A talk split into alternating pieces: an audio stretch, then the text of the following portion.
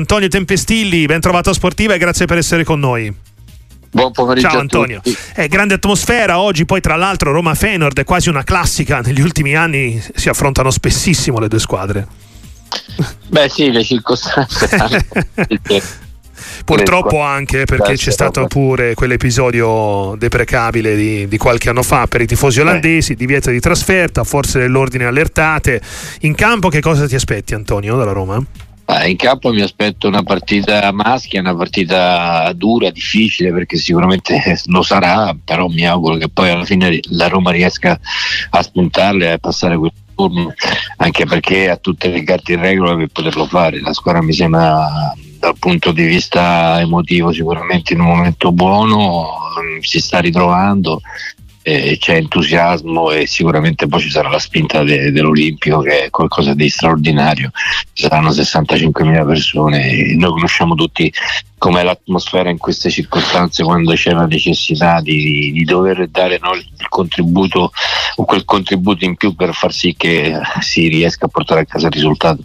In questo tra Mourinho sempre sold out e De Rossi per adesso non c'è discontinuità no? nella risposta del pubblico Antonio.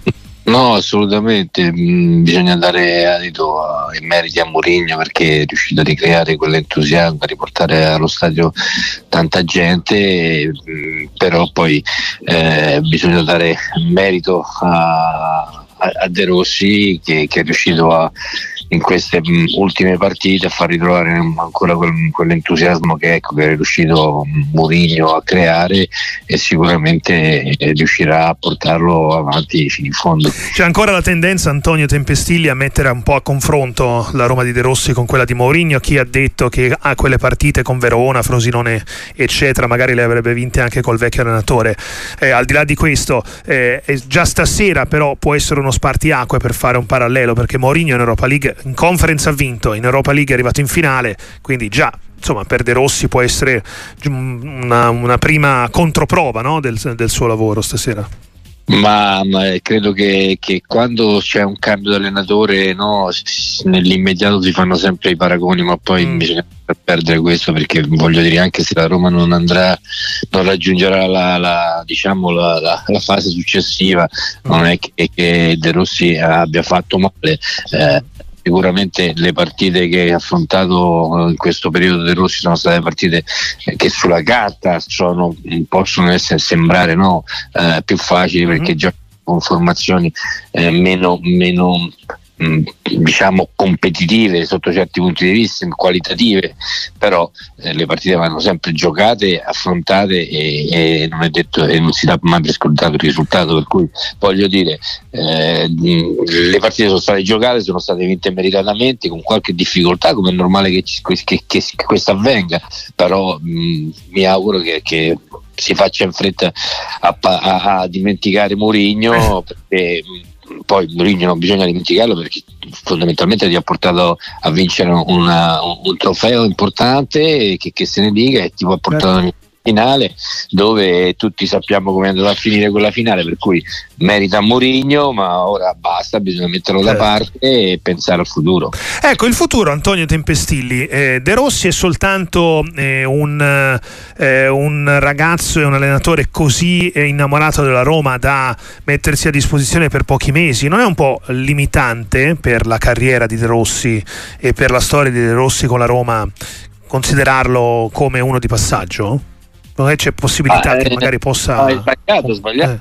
Era un passaggio perché Daniele è stato chiamato um, per una serie di, di, di, circostanze, chiaramente, però Daniele si è accettato perché un ragazzo intelligenza vuole giocarsi le, le, sue chance affinché possa rimanere e continuare questo percorso con la Roma della quale lui è stra innamorato per cui eh, sicuramente eh, chi di dovere la proprietà attuale o chi verrà, se verrà qualche altra proprietà perché si parla, si vocifera che eh, ci sia la possibilità di un'eventuale vendita, sicuramente farà le sue considerazioni, ma Daniele se farà bene da qui alla fine del campionato io penso che verrà tenuto in, consider- tenuto in considerazione assolutamente. E in un'ultima battuta con Antonio Tempestilli eh, è la partita in cui la coppia di Bala Lukaku deve prendersi un po' sulle spalle il resto della squadra?